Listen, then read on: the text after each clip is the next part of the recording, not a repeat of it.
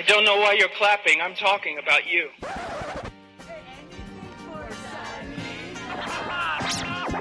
We love you, Lord! Jesus Christ! Being Mexican is You're Puerto Rican? Yeah, I'm Puerto Rican. Appreciate it if we would use the term biblical. Mucha crema tus tacos y se te quema el arroz. Hell yeah, mofongo. Rather than just using the word deform, uh.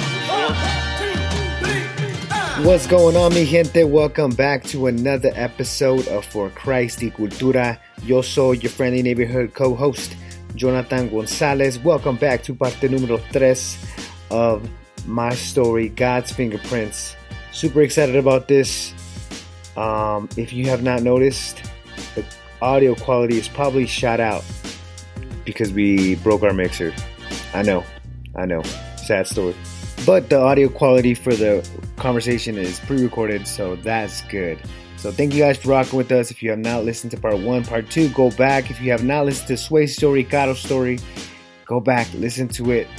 Super dope series. Excited for next week. We got some coming. Stay on your social medias. We got some coming. And uh, yeah, for Christ y Cultura. Peace.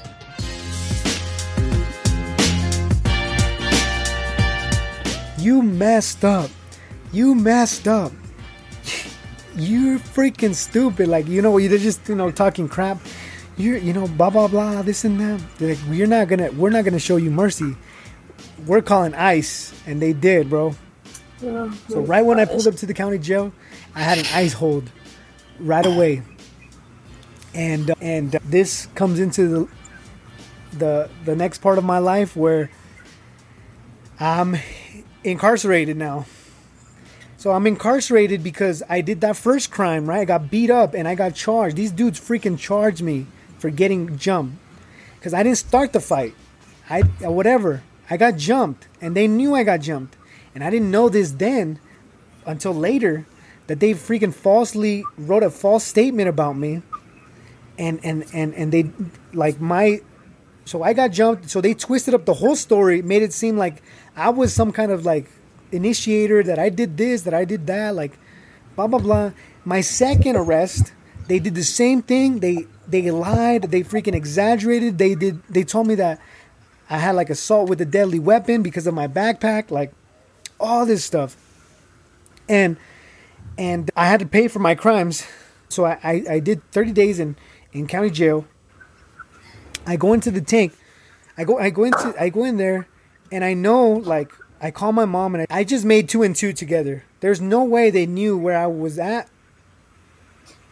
And I knew my mom gave me up. So I called my mom and I told her and I just started like cussing at her, started telling her and she did. It was her. That's how that's how they knew that that I was on the bus. Mm, man. And I don't think she did it willingly, or maybe she did. I don't know. I don't know what happened. Maybe you know the same tricks that they were using with me, they used with her, and they got something out of her. And so I was mad, but I wasn't scared. One of the things that you know, being a gang member, you're always you're taught like you're gonna you're gonna end up in you either end up dead or you're gonna end up in prison for the rest of your life. Mm-hmm. So I knew what was coming. Um, I knew it. You mentally prepared for it I already. mentally I knew I knew what to do. I was I was I was ready. And you know what? Even though I was scared because because of this ice thing, but I knew I had to be hard and I was excited at the same time. I was excited because I always wanted to go get locked up, bro. That was like, you know, gang life. That's like there's levels. And like if you're incarcerated, bro, that puts you in like this different level, a different status. You come out, you OG. Yeah, like so so mm-hmm. even though I was scared, like I was excited because Right. I said to myself when I was young, my goal in life was to, to get life in prison. That's that was my goal. I wanted to get life in prison because I wanted to earn stripes for my neighborhood. I wanted to earn stripes for the homies. I wanted to be something. I wanted to be if if being a gang member meant like being a part of the street gang, then I also had to be a part of the prison gang that we fell under. So I, I get locked up. I do my 30 days. Again, I don't feel like I feel fit in because it was weird to me. It was one thing.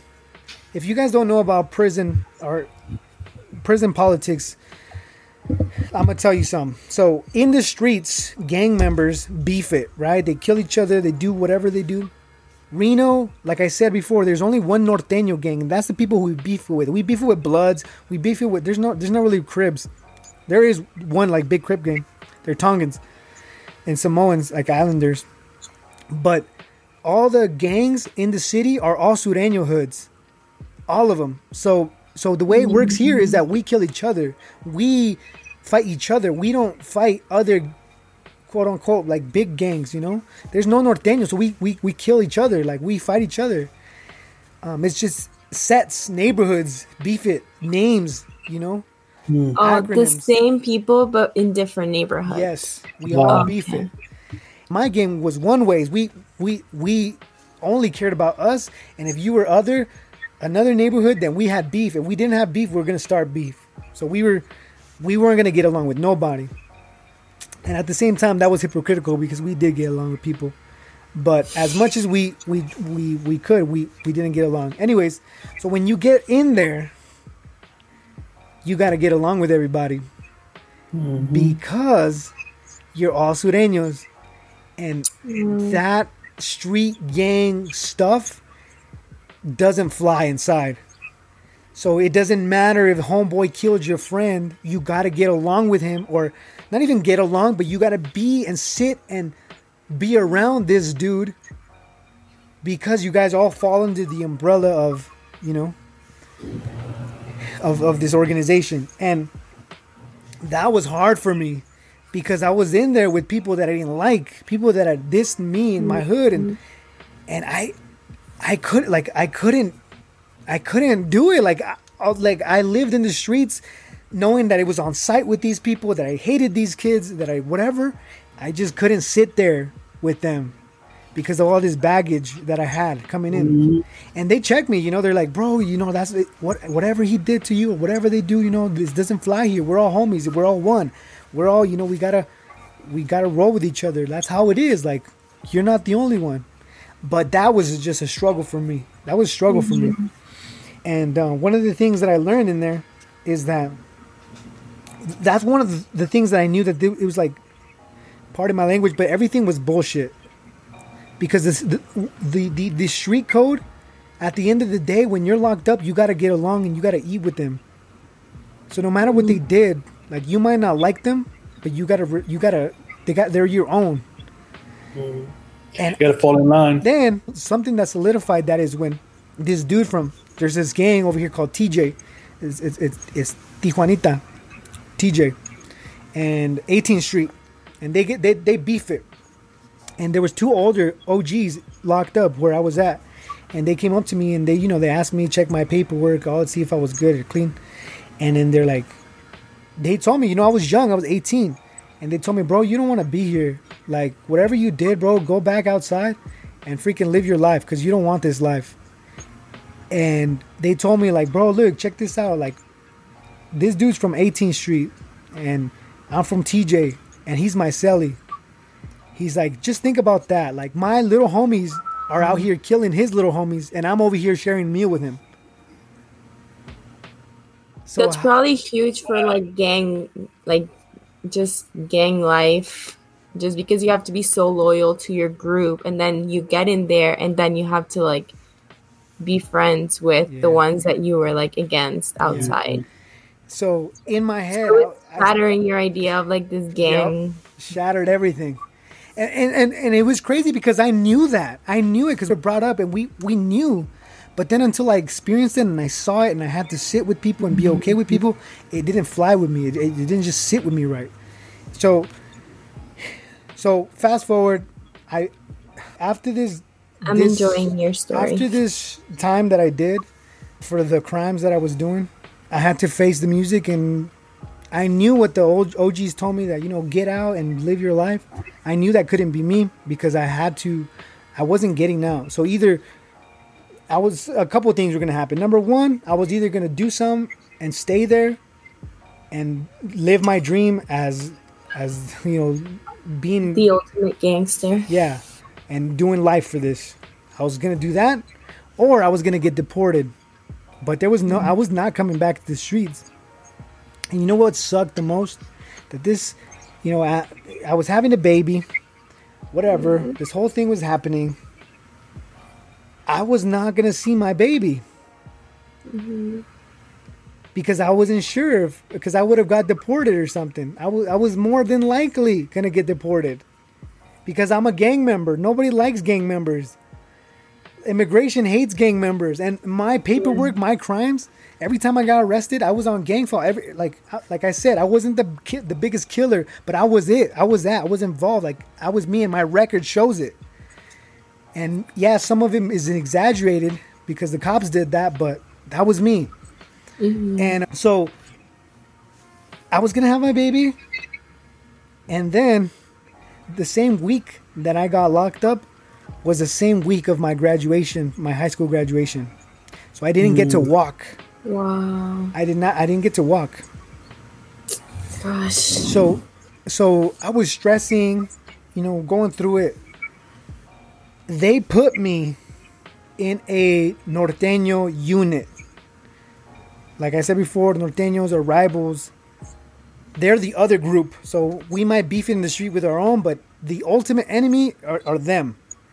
So they put me in the norteño unit, and I don't know if they did that to freaking. I don't know. I don't know. I can't. I don't know what happened, but I was there, and I, and I was a youngster, so I, you know, you have to freaking, you know, whatever. This is who I am.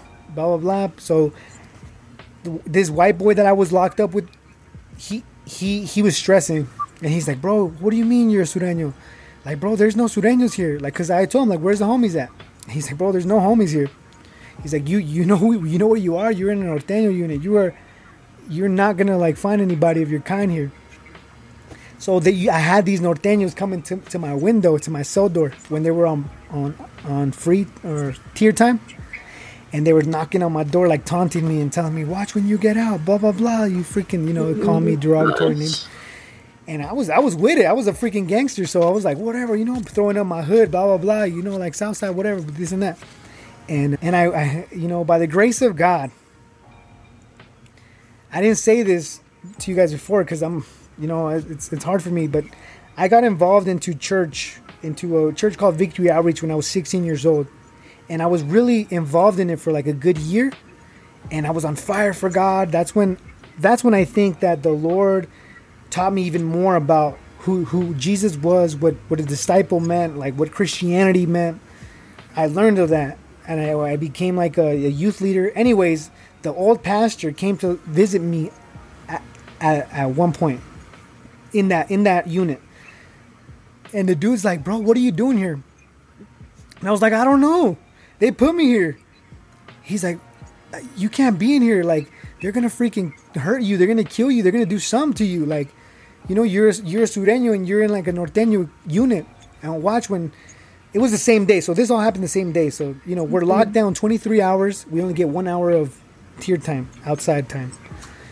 So, so I'm I'm there. He he came to visit me. He prayed for me, and he's like, bro, I'm gonna get you out of here. So the, by the grace of God, he talked to somebody in there and they mm-hmm. transfer they tran they transfer me units they Wow. transferred me somewhere and when they transferred me i went to the hole so they transferred me for like three days in the hole i don't know if that was on purpose or some transition thing or i don't know i don't know what the hell that was about but they, i went to the hole and it was that day that saturday that i was supposed to be graduating with my Mm. class and I was in the hole. And you know, my I was having a baby, about to get deported. I'm in the hole. I was in a freaking norteño unit. I broke down. I broke down in that cell. Dark cell. Is I was in you're in the hole, and I had a little window, and it was right by. I could see the freeway, and I remember like, I had some kind of track of time, and I'm like, I'm supposed to be out there graduating right now. Like I'm supposed to be walking with my class. Like what the heck? And so I started blaming God, and I started saying like, God, like what the like, why you do this to me? Like I don't deserve this. Blah blah blah. Like, you did this to me. Like, look, like you're supposed to take care of me. Look, all the things that you've prophesied over me, everything you promised me, you promised me to take care of me. Like things you promised my mom. Like, I'm here in freaking jail. I'm about to get deported. I'm not gonna see my son. Like, well, I didn't know. I, I don't know it was a son yet. But, like, where the hell are you? And I was just in tears and freaking going through it. I didn't. I was so uncertain of my life. And I picked up a Bible, and I was like, like I know you're real. I know you're real. I know you. I know you're real. So speak to me. Tell me something. Like I'm freaking. I don't know what to do. I'm frustrated. So I got the Bible and I'm like, talk to me. So I started flipping, flipping through the scriptures, and I would just open them. I just opened the Bible, and I would read the first sentence or whatever. And I read, read the first thing, and it was like a psalm, and I don't know. It didn't. It wasn't like to my situation, so I started flipping again, like crying, frustrated, like dark, like barely like with this light, like looking at the scriptures. I put it down, and I landed somewhere in Isaiah. I don't even remember, but when I landed in Isaiah, I started reading, and I know this this this is like out of context, and you know th- this was talking to a certain people, a certain group. But Isaiah, the but the Lord told the Israelites something in this passage. The Lord, because they were in exile, they were in exile, and they wanted to be in the promised land, and and they were a captive, and God promised the Israelites that He would bring them back to the promised land. That he had not forgotten about them, no matter where situation that they were in. That he would not forget the promises that he gave to Abraham, Isaac, Isaac, and Jacob. That he was going to be faithful to his, his the, their fathers, and that he was going to bring them back to the home, to their home. Mm-hmm. Bro, like I can't quote it verse by verse, but it was something like that. But when I read that, it was just like, bro, like I felt like this room was so dark but when I read that, when I read those words, I felt like God was talking to me, bro. Mm. I felt like God was promising me that He would take care of me and that He would bring me back mm. to the place that I got exiled from. So, like mm. crying, bro. I'm freaking crying. I'm reading this and I felt convicted. I felt like this sting in my heart. And I'm like, God, you're speaking to me. Like, you're real. Like, like you're promising i felt like he was promising me that. Wow. And the room like it was so dark but i felt like the room lit up. And i just when i was reading the scriptures i felt like there was like a like a like a bright light coming down on me. And i was like while i was reading and i was just in tears. And and and i and while that happened i told god this. I told him like god i know you're real and like you're promising me this but i can't serve you. I can't serve you in here. I can't do it. I can't be a christian in here. Like i can't i can't change my life for you. Like i can't do this for you. And i was like it's it's hard. It's one thing being a christian in the street but it's it's it's, it's, it's different being a christian in in jail. Everybody's a christian in jail. So i told him i'm not gonna do that I was like, I know your promise. Like, like again, I used to pray and tell God when I was about to do stupid stuff. I was pray and ask for His help. I did the same thing. I was like, look, I know what I'm doing. I'm what I'm doing is wrong, but I'm not gonna stop doing it. I just pray for you to help me survive it. Mm-hmm. And uh, I told him I wasn't gonna serve him. I wasn't gonna do nothing. And um, I got sent to Arizona. Regenerated at heart, was blind as an adolescent, so I played in the dark. He's the flint, so I'm able to spark the ember for the all consuming fire penetrating the heart. Nigga. I lived a worthless life on the turf with the worst of the thirsty type. Dirty sight, blurred by the serpent's bite, till it hit me with a burst of light there I saw the kids the kids in cages like everybody talks about there I saw like all the the, the, the huge packs of immigrants laying on the floor with no beds on concrete floors like with with little freaking foam cobijas there I saw like how we get treated and this is like before Trump this is like this we were still this is like still Obama era. Mm-hmm. Um, yeah. This is still this was you know this is way before Trump. You know, people want to say that this was this was going on before. There was people in there that were locked up ten years plus, What? five years plus, not because of any crime that they committed, but just because they were fighting their immigration case and they were keeping them imprisoned fighting this case. There was this dude that we used to call Colombia, and and he was there for eleven years. Wow, man. 11 years no crime against him. He was just fighting an immigration case. I witnessed so many things in that place. And um in there i was so far from home. Arizona's different. So the first tanks that i went to you know i still i still was who i am. I started looking for my people but i didn't find anybody. Because prison politics is different, you know, in different states. Nevada, California, like we're close, but Arizona, I don't know, they got their own cars, they got their own gangs, they got their own things.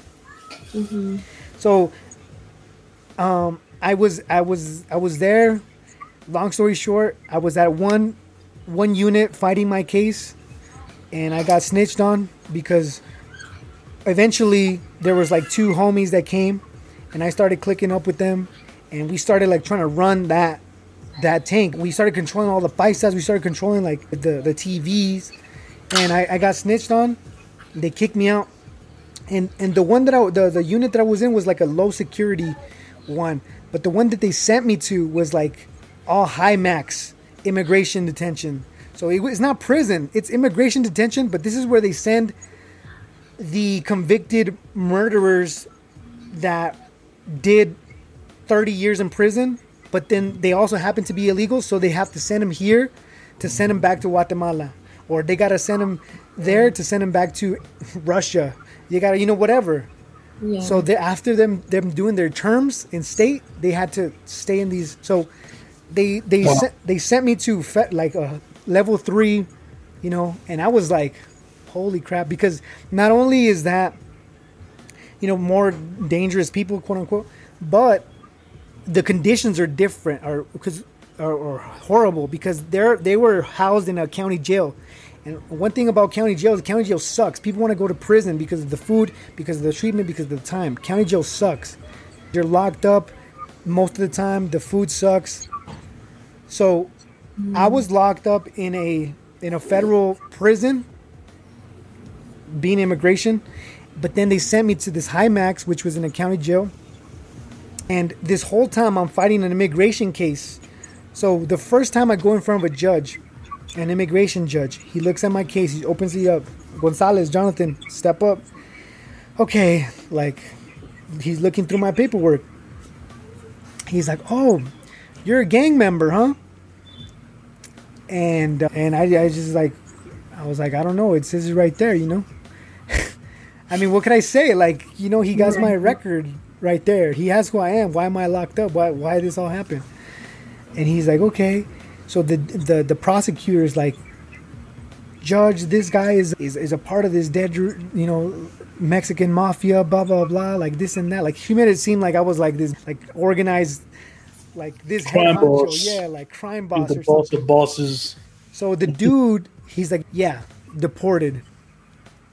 Like I'm not gonna like he's he saw my paperwork. She started speaking, and he's like, "You're a gang member, bye." And I was like, it went. It was so fast. It was like two seconds. Like, and I was like, "That's it."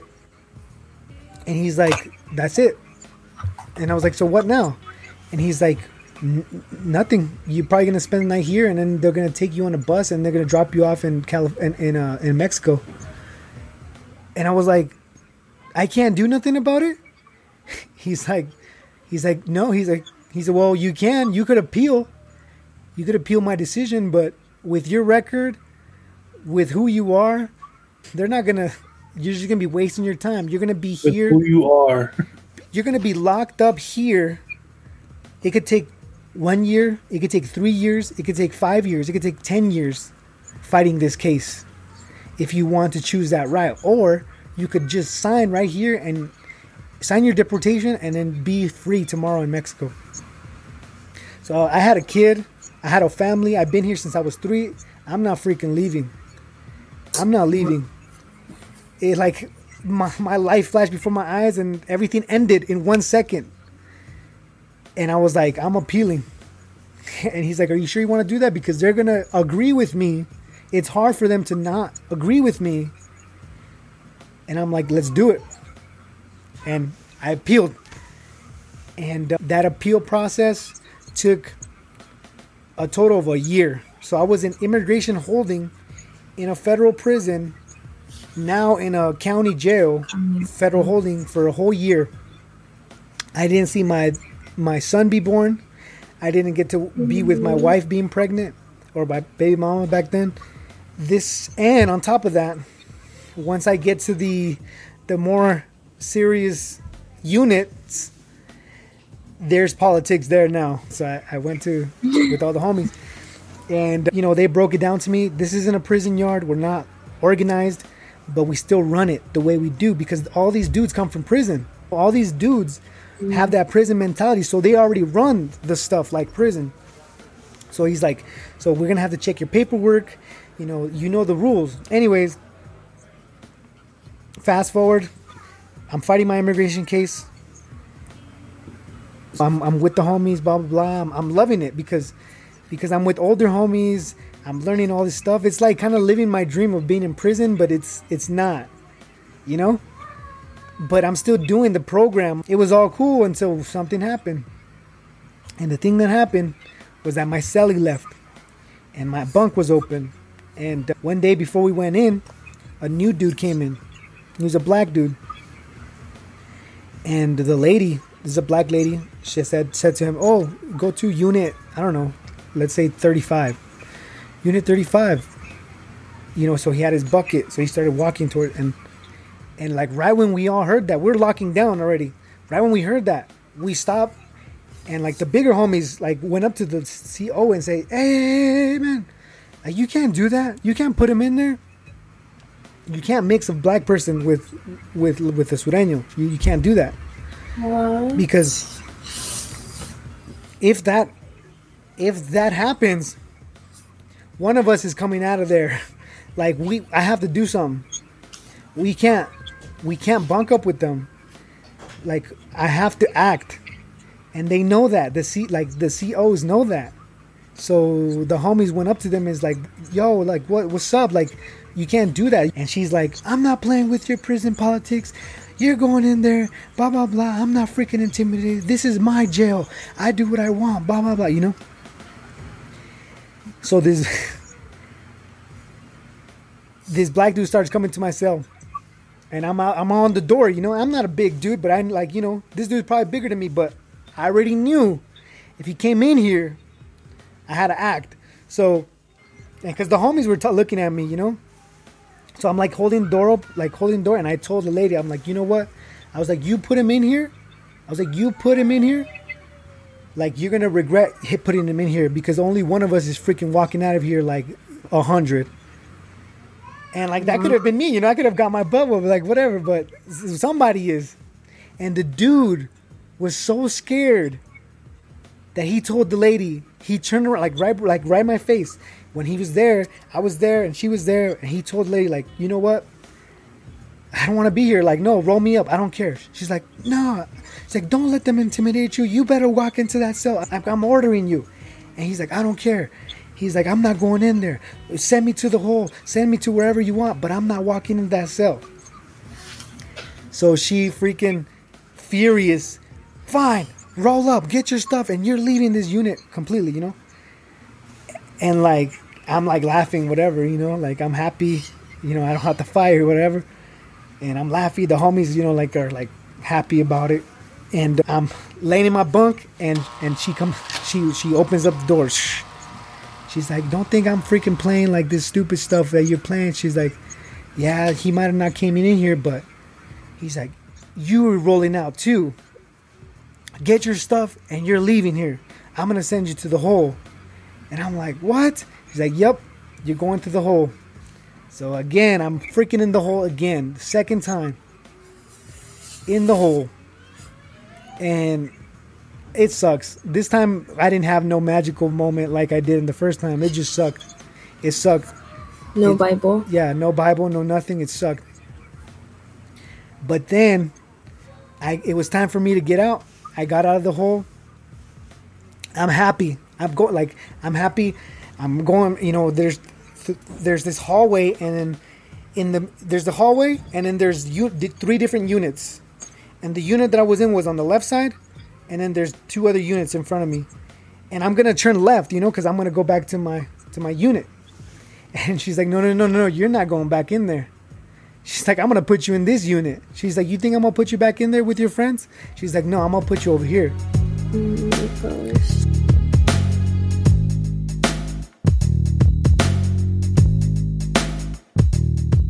So she puts me in another unit. And I walked into that unit. I walked into my cell with my cellmate. My cellmate asked me who I was, you know, what are you, blah, blah. I told him who I was. And he's like, and I was like, oh? Because the first thing I was like, dang, where's she putting me? Because I've already had the experience of them putting me in rivals, you know? And I was like, who, who's, who's here? Like, who's here? Like, ¿quién controla? ¿Quién tiene las llaves? Like, and she's like, he told me, like, oh no, there's homies here. He's like, there's a little bit, but there's homies here. You, you'll, you'll fit in fine.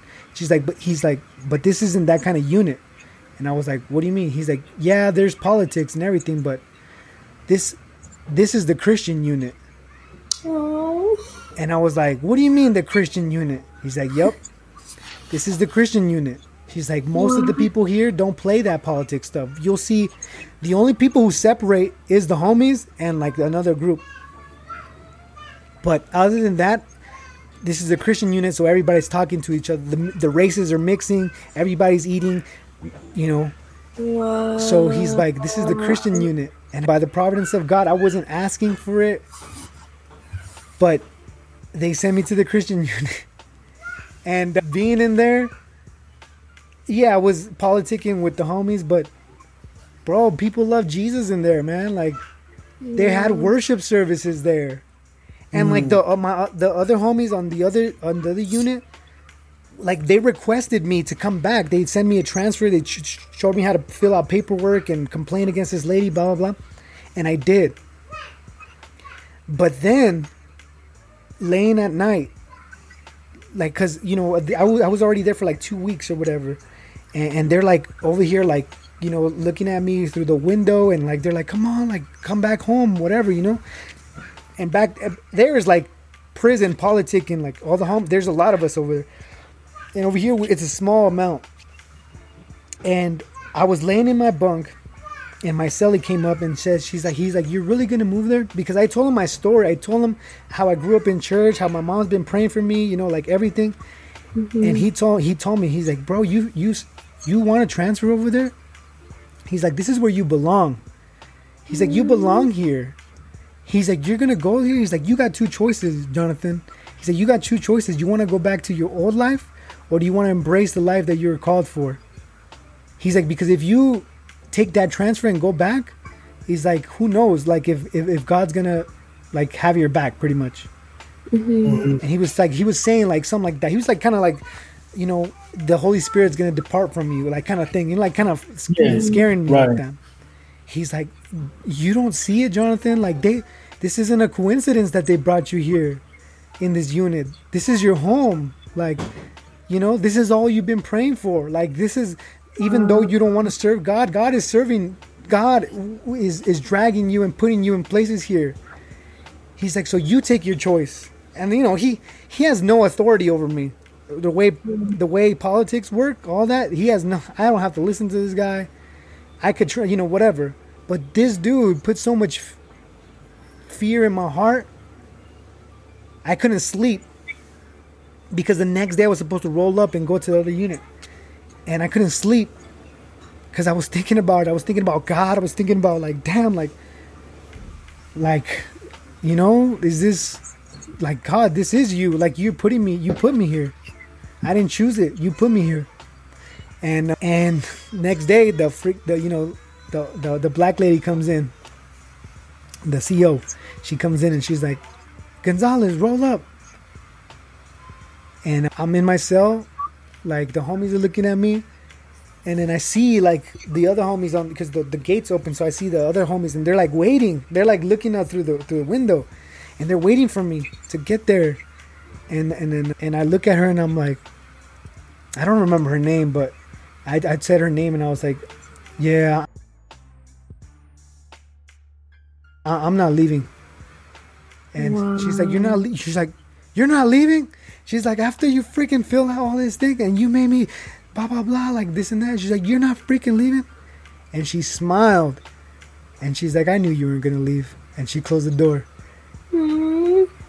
And you know, like I seen like, you know, like the she went to go tell like like the other homies in the other place, like that he wasn't coming, and and uh, I ended up staying there for the rest of the time that I was there, and and a lot of things happened in that time, like we we had tension in that in that unit. So so we started running that like prison thing again. And we had we started ex- we have to exercise every day. If, if you're if you're you know like a part of them like you have to exercise. Not because the prison makes you but because your, your own people make you. So you're exercising. So we have this program right? We have this tension between this thing. But you know what? Even in there i told god like i'm not going to serve you in here i'm not going to do it. I'm, I'm going to be who i am. And and God was still gracious to me and and he gave me the leeway of still doing that but also going to Bible study also going to worship also you know mm-hmm. being openly like with the Bible. And the homies didn't question me because because everybody was like most of the people in there were Christians. So you know like if I was in another unit Christians and you know this these the group of people that I was running with like they they don't mix. They you can't do. You know you. They see that as like an infection, like a cancer, like like you know, like that's a no no. But because of I was in this unit, I was able to praise Jesus um, on Sundays, and then go back to my gangster ways and the rest of the days. And by the grace of God, a lot of things happened. My second court day hearing, he didn't. Yeah, he was right. I the, the appeal didn't the go appeal, through. The, the, the appeal he he he denied it. So uh, I appealed again because I, I was like, okay, I could appeal even higher, and I'm gonna appeal again. I did. I appealed, and while I was waiting for that appeal, my mom got me a lawyer, and uh, my my baby was born already at this time. I you know I didn't know where I was gonna be in Mexico or or whatever, but but uh, but by the grace of God, my my son was born, and because of my son was born, then my my lawyer said, "Yo, you got a chance to get out." Not on the appeal. He's like, "Cause you're not gonna win that." Because he he told me that he's like, "You're not gonna win your appeal." He's like, "But you know how you could get out." He's like, I was like, "What?" He's like, "Well, if your situation, if like there's some rules or whatever, if your situation changes from the time that you were locked up, it's like something happens into your life, like you can you can do something." And we could we could apply for a, a, a, bond hearing, a bail hearing, a second one. And the only reason they do that is because something changed in your life, and something did change because you have your son. So hopeful with that, he filed for it, and I didn't think I was gonna get it. Everybody told me I wasn't gonna get it. Every freaking body in there, like, bro, you're not gonna get it. You're not gonna get bond. The first time they denied my bond, they said I'm a flight risk and I'm a danger to society so there's no way they're gonna freaking let you go. But the day came, and everybody said I wasn't gonna get the bond. And by the grace of God, I got the bond. Wow. They freaking let me out. No ten percent. They had my parents had to pay. They said the judge said, you know what? I agree with the judge. I agree with whatever. You know, I agree that you know you're you're whatever your paperwork says you are, and he's like, but you know what? I, I believe that once you see your son, everything's gonna change. Mm. He's like, that's such a thing, and you're you're only 18 years old. At this time, I was 19, so I I, I turned 19 there. I was 19. He's like, you're 19 years old. You don't. You, you're still a baby. You haven't lived life. You, you have a son. You should see your son. That will change your life. He's like, but tell I'll tell you this: if you ever come back here, I'm not even gonna think about it twice. I'm gonna deport you. And they let me out. Wow, they that's amazing. They let me out, and uh, I surprised my my baby mama one day, I saw my son for the first time. He was already three months old. Wow. So I left when she was like three months pregnant, and I came back when he was like three months born. Three months old. Yeah. Wow. Something like that. Something like that. And uh, you know, you would think that all that that I went through changed me. God saved me. God fulfilled the promise that He gave to me in there, and uh, but it didn't. In the Mm. beginning, I started going to church, and I was like, okay, I told you I was going to serve you in there, but you got me out, so I'm going to serve you now. And I did. I tried. I tried going back, but little by little. I took off my belt of truth and then my pants went sagging. And I traded in my sword for a bottle and a bag. All I had to guard my heart with some faith and righteousness. Then I stopped walking in peace and gave up fighting this, fighting this for my family, right? It wouldn't be easy. So I stay on the streets where the devil will please me. He feeds me with some coca, some crack and some liquor. Then I turn into a smoker and get hooked that much quicker. This curse is getting sicker. I I wanna to die. be with my my wife, but she didn't want to be with me. I had resentment towards her because of some stupid thing, because of some stupid thing. Because because um, I told her, you know, you better move to Mexico with me, and uh, you know, if I get deported, and she said she was gonna do it, and then, you know, when it it was probably gonna happen, she kind of just stepped back a little bit, and you know, wasn't sure. And to me, like, she betrayed me, so when I came out, I had it resentment like in there, and I went back to my old old ways. I started drinking again, and and and um, being just it just took over again. And uh, This is 20, 19, 20 so year old. is yeah, I'm 19. I get out. I'm 19 years old. I got in there when I was 18. Came out here at 19. Um, Mhm. so at this point, I'm freaking lost now. Mm. I am at an identity crisis Mm. in full effect. I don't know who the hell I am. I'm not a Mm. gang member because I didn't want to do that no more. Like, not because I wasn't down, but because I saw through it, and because my homies left me, bro. Like, my homies left me. So, so I knew, like, I was like, screw you guys. Like, I did so much for you. I got in place, and I repped the hood like the whole way through. You know, like I was trying to, you know, put my hood up there, and and I just felt heartbroken. My wife, you know, baby mama, heartbroken. So I didn't know who I was. I was major identity crisis. I, I used to like walk out the streets and just drink by myself and just sit on the curb and just freaking I don't know, like I don't know, I was just lost. I felt lost. I didn't know who I was. So I started hanging out with with people from my old high school and I started doing par- partying and I and I became like a little pretty boy cuz I was a gangster. So I used to so- Aeropostale. yeah, like skinny. je- So skinny jeans were like the thing back now. So they Mhm. started being the thing, but then I was like, nah, hell no, you know, like I'm a cholo. But then I got out, and so I started rocking skinny jeans. I, for the first time, I, I bought some skinny jeans. I got some uh, Jordans. I pulled up to my baby mama's house, my wife, and I knocked on the door, and she's like, "Who the hell are you?" She's like, "I don't know you." she's like, "She's like, who you trying to be?" You know, like she she was like, "Nah, you know, who the hell are you now?" She did not receive that well, and I thought she was. Like I was like, "Oh, I look good, whatever," you know. And because at this point, like the the the gangster stuff started like tr- trending out. Like even gang members started di- dressing different, and then like I felt like all the women were flocking to like the pretty boys. So I thought my baby mama would receive me in that way, and she didn't, bro. She didn't like it. She saw right through you, huh? Yeah, she saw right through me. So, so did that for a while, and uh, you know I always rapped, so I, I joined their little rap crew, and uh, I was lost, bro. I just did the same thing I was doing: cocaine, alcohol, and women was my thing. I had a kid at this time. My baby mama lived somewhere else, and I had my apartment. I had like everything going on for me. I had a good job. I, I worked for the a university. I I was making twelve dollars an hour at that point, which was a lot of money for a single guy.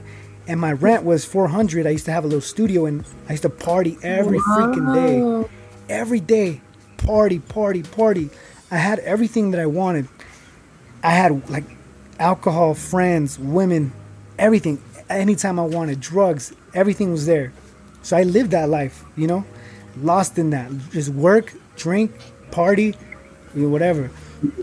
And um, like I said, there's sometimes where where things were going great, great. I was high, you know, I, and there was this one time I was I was drunk. I had just like done a whole bunch of cocaine. I was laying in my bed, and I don't I don't know if I want to show that much detail, but I was in a place. I was in a good place, in in the bed, and you know I felt king of the world. Right here, like this is my house. Everybody respects me. Like, you know, I got like, I'm, life is great, but I can't sleep. I can't mm-hmm. sleep. And I'm like, what the hell? And, and, like I started thinking about my baby mama, you know, and it wouldn't let me go. And uh, I was hella like high and drunk. And I remember again for a split second, boom, everything cleared up. And it was again like, Jonathan, like, what are you doing? Like, this isn't you. Like, I, I haven't called you. I didn't save you from freaking deportation. I didn't save you from yourself, like, for this. And, uh, and I was like, and at this time, like, it was more than two seconds because I, I literally like woke up and I looked at the, you know, I looked at the bed, I looked at the, uh, there, and I was like, I felt king of the world at this point. I was fit. I was, you know, like I'm a little chubby now, but like at that point, like I was like, you know, I was at my prime right there, and I just got out of like, you know, doing time. I was cut. I was lean, whatever, and I'm like, yo, like I have everything, but I don't know. It, it's like God won't leave me alone. Mm. And and uh, little by little, I started going back to church again. And and that door was a revolving door. It never never was never stuck. I would go in and I would leave. I would literally go in, do the Lord's prayer, come out, go with a female, and do the same all over again. What about the coke? Sniff a couple of lines, smack on a couple of dimes, or just go back to my nine. Staring at the ceiling, hoping Jesus could forgive me. I feel the I'm dirty in my heart, I feel so wicked, but I just don't deserve this. Lord Jesus, take the pain away. All the sin in my life made me just stray away, but please don't stay away. I've been a sinner since birth. I always try to do right, but always end up doing wrong. Pensando en la vida, por eso yo me agüito. No me juzgues, tú no sabes. Yo crecí sin mi jefito, todo el estrés que está en mi mente. When was the moment where, where, where, where God like got you by the neck and you finally submitted and said, This is it for me? I got back with my, my wife, my baby mama. I, whatever, it was just one day. It was like one day to the other. One day I hated her. The next day, like a, for a whole year, like two years, I hated her because something else happened. Because we tried. So we tried to get back together and then something happened and uh, I was like, screw you, whatever.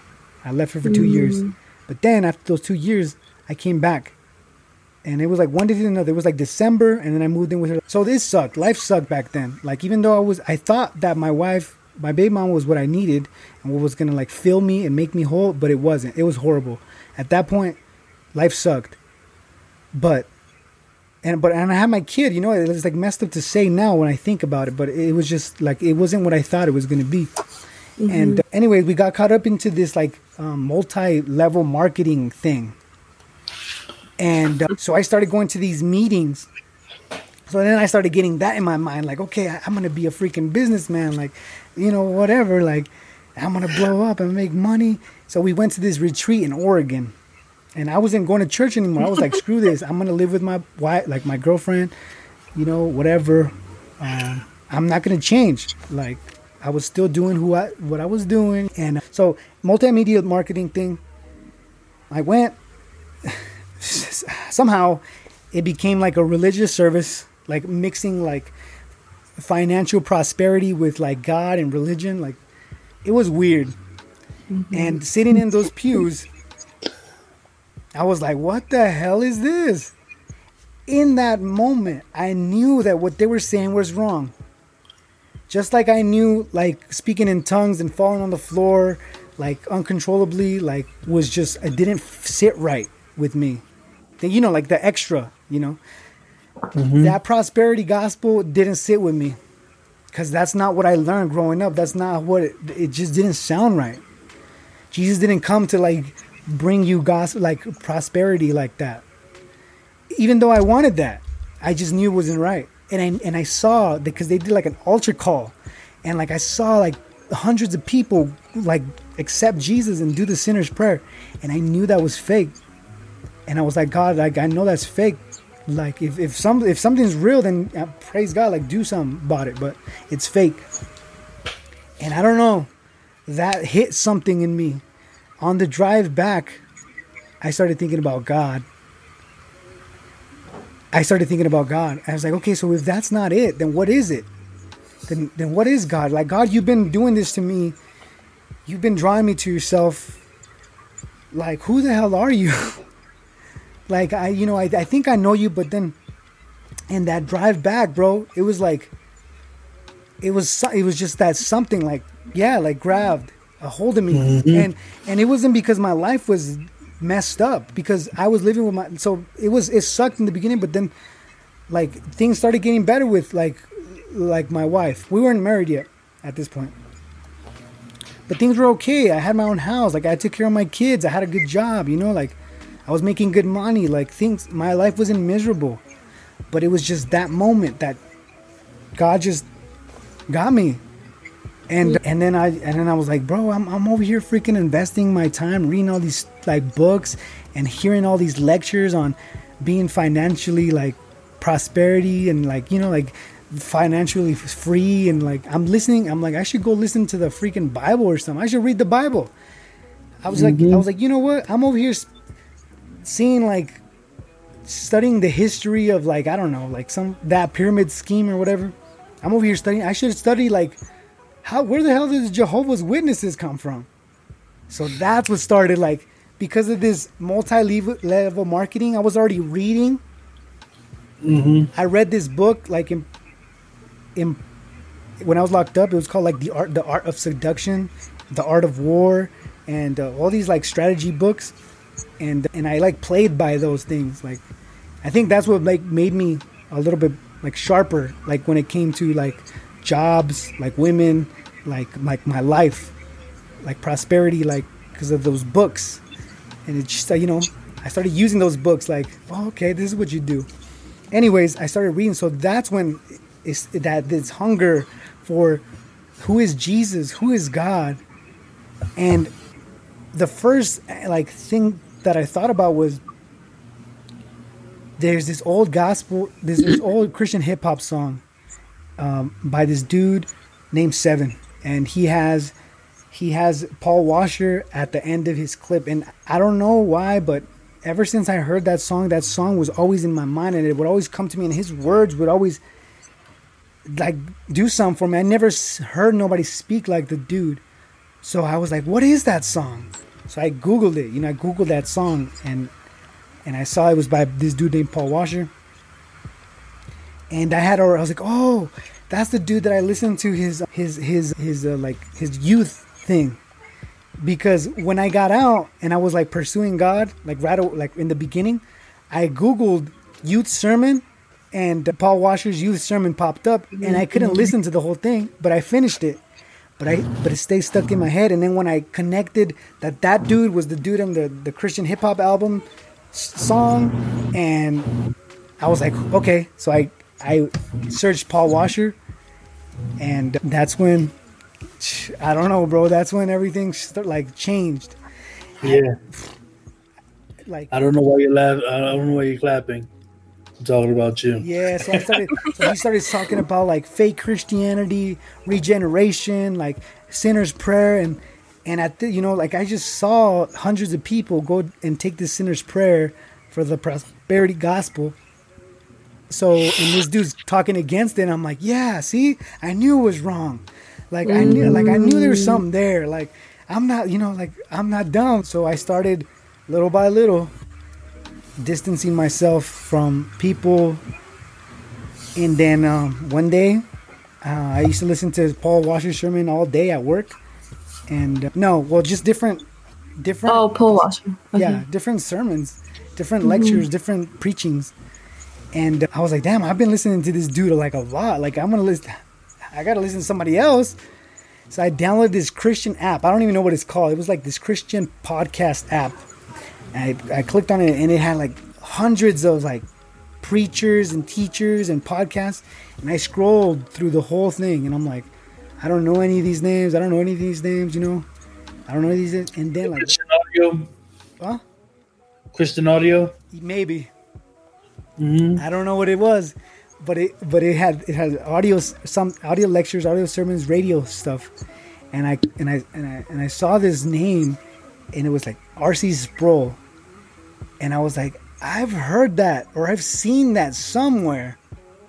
So I was like, I'm gonna click on it, So I clicked on it, and this and this was in October, and he was going through the Reformation series of of, Wow. of the Reformation sola fide, like the five solas. Mhm.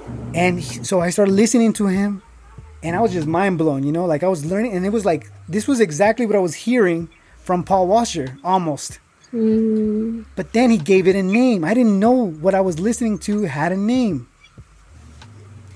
And the name was Reformed. And I found out about that name because at the end of the, the series, he said, This is the Reformed faith. This is what the Reformed faith has historically taught. And I was like, Reformed faith?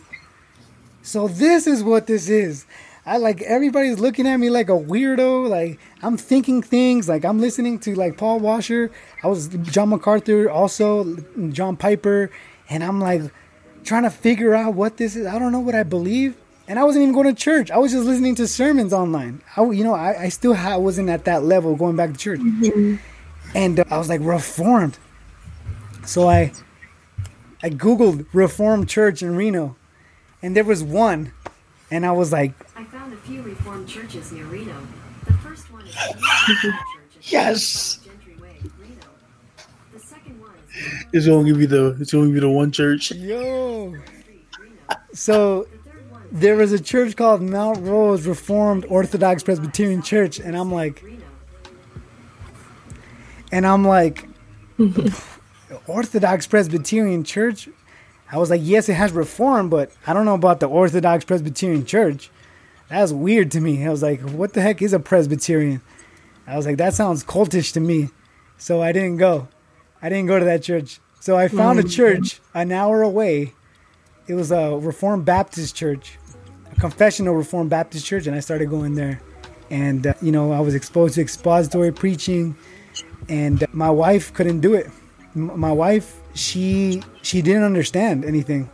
Like at this point, at first, when I when I said, "Babe," I, RC Sproul convicted me that I needed to go to church. So I was like, "Babe, we going back to church," and she's like, "We ain't going back to church." And I was like, "Why?" She's like, "Screw that. If we go to church, she's first of all, she said like, this is a phase.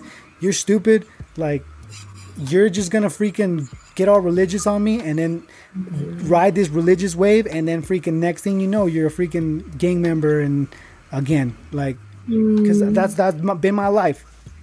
Right. So she's like, "It's a front. You're stupid. I'm not going with you."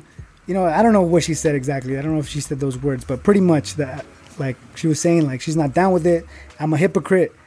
I'm not go. We're not gonna go to be hypocrites. So I dragged her to this Reformed Baptist church, and uh, she, she didn't. She didn't get it. It was. It was like you know going over her head. So for me, it was like I was like in a candy dude, like a boy in a candy store. Like this dude was like, in the Greek it says like blah blah blah, like the Reform, blah blah blah, the Confession, like the London Baptist Confession. So I, I you know, I became a confessional like uh, Reformed Baptist. I was like 1689, blah blah. yeah, like we are the true Reformed Church. Like I don't how I remember thinking like how do these people like baptize babies like that's like so Roman Catholic like we're the true like Reformed Baptists are the true Reformed Church. I can remember thinking, and then people would say that I'm not Reformed, and I, I wouldn't get it. Like it didn't. I was like, how am I not Reformed? How am I not more Reformed if I think I'm more Reformed than you because you still baptize babies and I don't? I, I that's how I used to think, you know. Uh, and That's how I think. yeah, yeah, yeah. See, like I used to think that way. I used to think that way, and used to. but uh, so providentially, again, one day, I was reading a reform book, and I was sitting at a coffee shop. My wife didn't want to go to that church anymore, and I'm like, "This is the only solid church ever, like here in Reno, in my area. Like, what am I gonna do?" I'm sitting at a coffee shop. I'm drinking coffee. I'm reading a reform book. Because you're reformed now, so you have to be at a coffee shop Yeah, coffee. yeah, because I'm reformed now, exactly. and and I and I and I did dress different. I I, I dressed like a white boy, and I and I uh, grew my hair out and slicked it in a in a way, comb over, and yep. Really? Yes. It was oh crazy. my gosh, I- the whole nine yards. Yes, like I was, I got into craft beer. Like Like, what? The whole. Secret. Yes. Caro, Caro, this this is legit things that that that that, that Latinos will do. This is this is a thing. It's a thing. You will definitely comb your. You will get a side part. Yeah, side part. Yep, Yeah, yep. or a beard. Yeah, yeah, right. Well, I couldn't But grow a beard, but But if you if you would you could if you could you would yeah. right Mhm, you I craft beer the craftier and less popular the better and you will go to ca- to, to, to little coffee shops and breweries In brewery. And you- Yep. and breweries yeah it's true it's So- a thing You have to play the whole the whole part. I left the I let go of my culture because it was pagan. I was like not ashamed to be Mexican, but I was like I'm a Christian. I'm a Chris. I'm a Christian. Like I'm reformed. Like I'm just Mexican second. Like like a prep. yeah. Like I forgot about the hood. I forgot where I came from. Mm. Deep in my knowledge, like I'm at a coffee shop, reading a reform book. I turn around, and there's this dude on this computer, and there's a sticker on his computer, and the sticker is a John Calvin sticker. And I'm like, no way. Like, there's nobody knows who John Calvin is. If they, if, if you like s- put that picture up to a lot of people and say, who is this? Nobody will answer that. Christopher Columbus Only if you know, you know. So there's this dude with a John Calvin sticker, and I'm like, I gotta talk to this dude. I get up and I'm like, yo, bro, you like John Calvin? And he looks at me like, Duh. yeah. He's like, I was like, are you reformed? And he's like, yeah, I'm reformed. Are you? He's like, yeah. He's like, you're a Christian? I was like, yeah, I'm a Christian. He's like, dude. And he hugs me, bro. This dude hugs me. He's like, dude, what's up? And at this point, so I'm telling you, I'm going to a church that's an hour, like an hour and like 15 minutes from my from my house. So it's hella far. It's far. This is all the people that I don't know, whatever. I'm the only reformed dude ever in this city. I felt like the only reformed dude in the city. And then I meet this guy. He hugged me. He said, What church do you go to? I told him, I go to Grace Community Church over there in Minden. And he's like, Bro, why you go to church so far? And I was like, Well, because there's no reformed churches here. He's like, Yeah, there is. There's like, there's a small Presbyterian church here. And I was like, Oh, okay, that's the Presbyterian church, you know, like that. I didn't go to because I thought Orthodox Presbyterian Church was weird or whatever. Was pagan. Yeah, or it's, cultish or something. And he's like, Cult. "Why? Why are you going so far?" He's like, "Bro, you gotta come to this church. Like, it's it's closer." And I did, bro. And by the grace of God, like uh, that's where we've been. Uh, my wife. Whoa. So I guess that's the end of the story. I don't know. I don't know if that's the end of the story because, like, I guess like Gato and and uh, Sway, like, you know, it's still a struggle. There's this old there's this old Sevin song that says it says, I it says I still feel a slight thrill from the night's chill. I still feel a slight thrill from the night's chill. So he's talking about like being a Christian, but he still feels a slight thrill from the night's chill. Like he still feels Yeah. like a little draw. So I, I still mm-hmm. struggle with that. I still struggle with with that. I still struggle Yeah. with with with different things in my life. So I, I it's not like I made it and now I'm like, yes, my life has changed. Everything has changed. It's completely different. Like, you know, Christ has transformed me.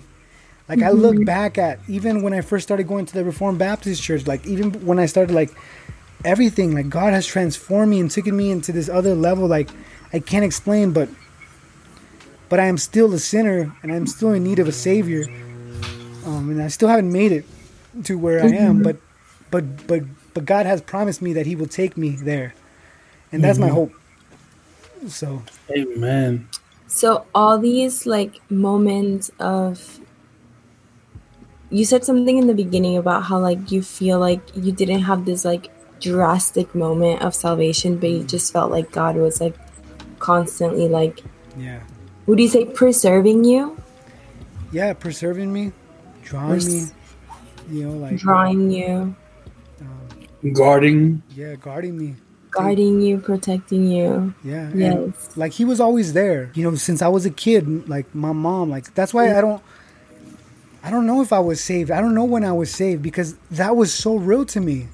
And like the Mhm. Holy Spirit literally convicted me, but I I suppressed it as much as I could. Mhm. But I had that even I was I was a kid, like even when I started messing up, like as a teenager, like being a freaking rebel who I was, I had this thing inside, but I suppressed it, suppressed it, suppressed it. And it got to the point where I did a pretty good job suppressing it, where I didn't think about it anymore. But then it came back up.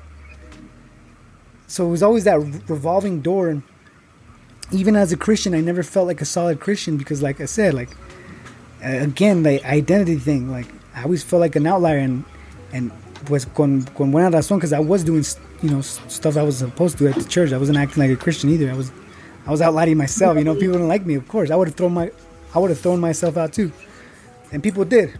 But you know, through all that, uh, God has been faithful. So Mhm. there's times in my life when I've been on fire for God, and it's been great. And people was like, "This guy's gonna do something," and then next thing you know, it's like I'm lost again. I stopped going to the last church. I told him like, God, I'm not gonna change. Like, I'm I'm tired of doing this. I'm tired of leaving these church doors and being the same person. And and, and like, I know you're real, and I know like you have a calling on my life, but if you don't change me, I can't change myself.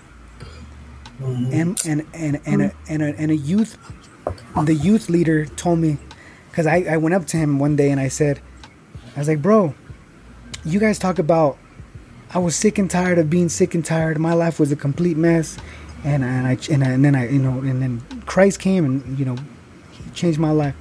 And I was like, bro, I'm not sick and tired of being sick and tired.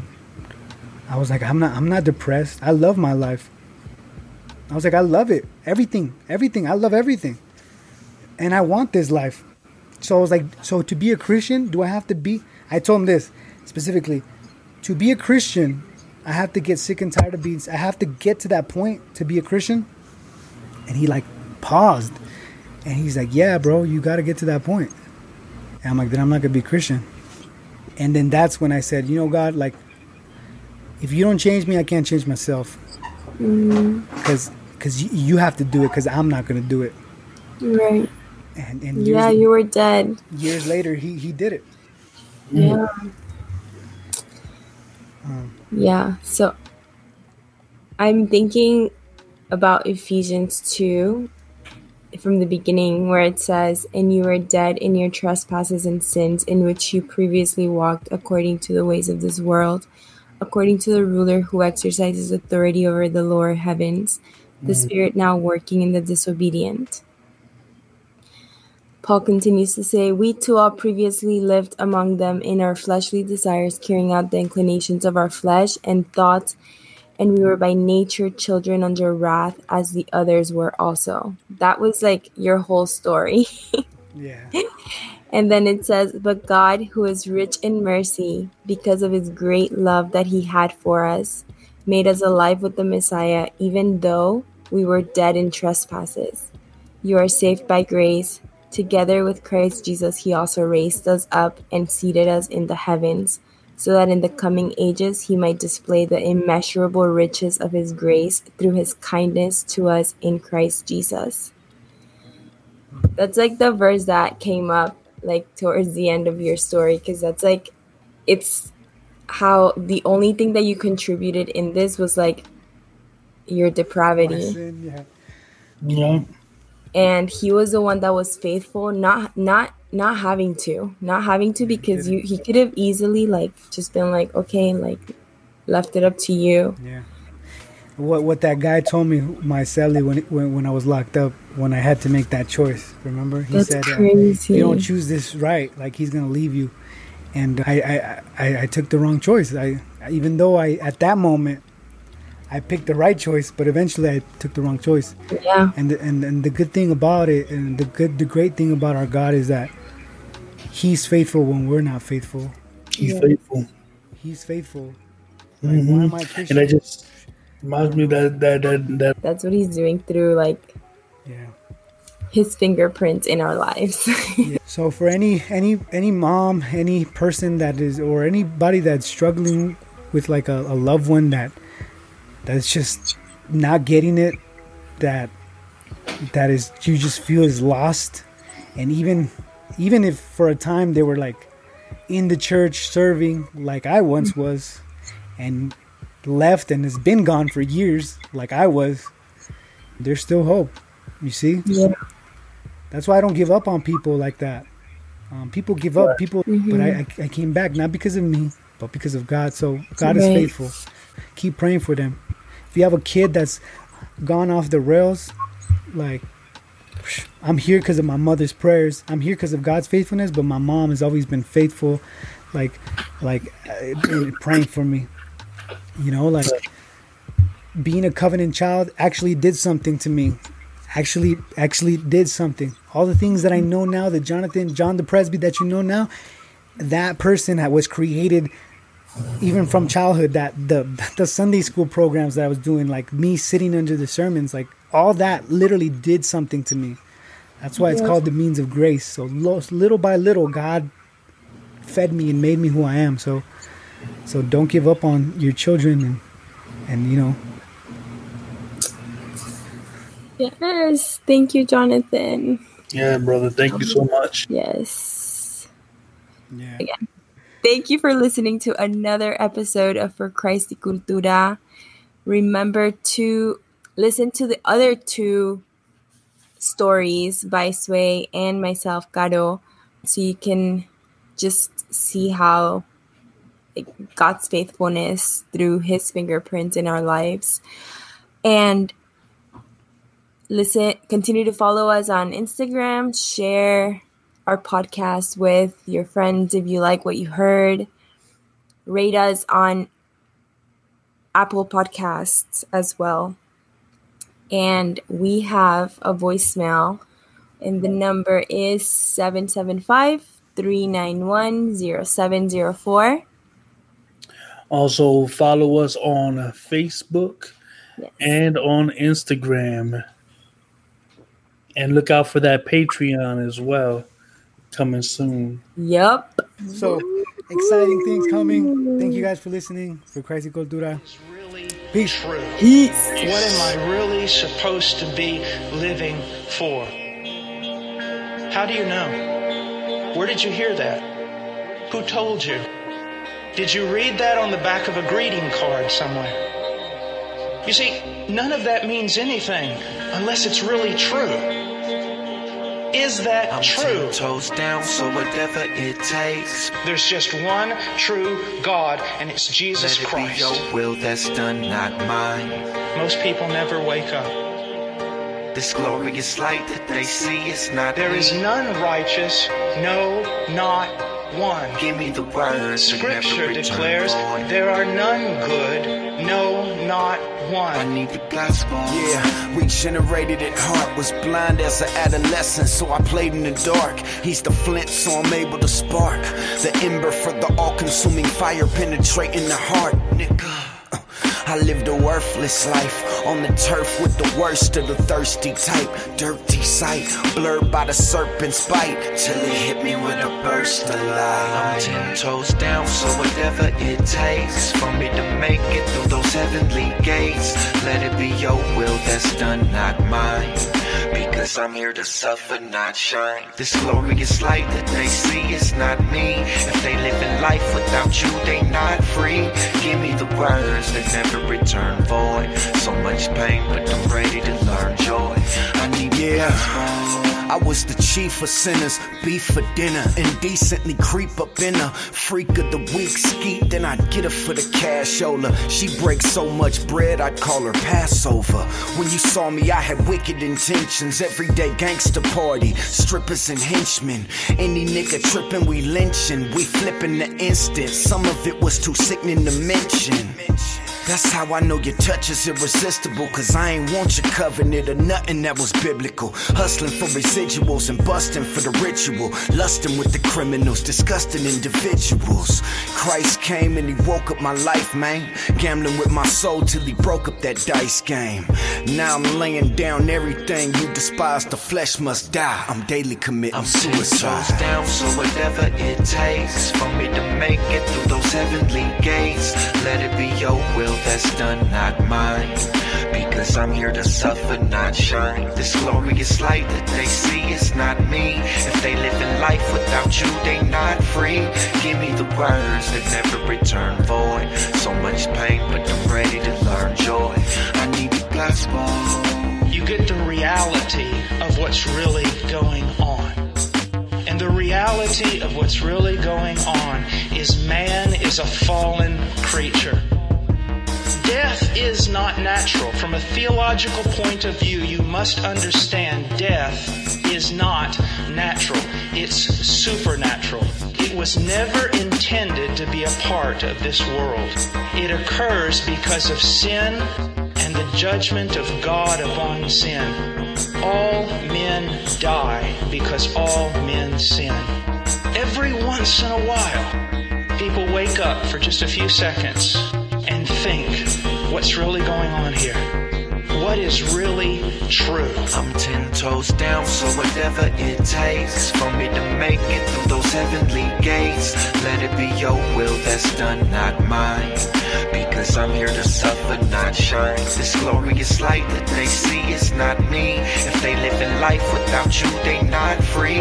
Give me the words that never return void. So much pain, but I'm ready to learn joy. I'm ten toes down, so whatever it takes for me to make it through those heavenly gates. Let it be your will that's done, not mine. Because I'm here to suffer, not shine. This glorious light that they see is not me. If they live in life without you, they not free. Give me the words that never return void. So much pain, but I'm ready to learn joy. I need Christianity among the Greek fathers was called hoiskandalon, which means the scandal. Christianity was considered a scandal. And the scandal of Christianity is this it is exclusive. Jesus doesn't stand up and say, I am a way, a truth, and a, a life. He uses the definite article, I am the way, the truth, and the life. He speaks exclusively of every other thing. That's why early Christians died in the Roman Empire because they were considered atheists, because they said all the other gods were not true. There's just one true God, and it's Jesus Christ.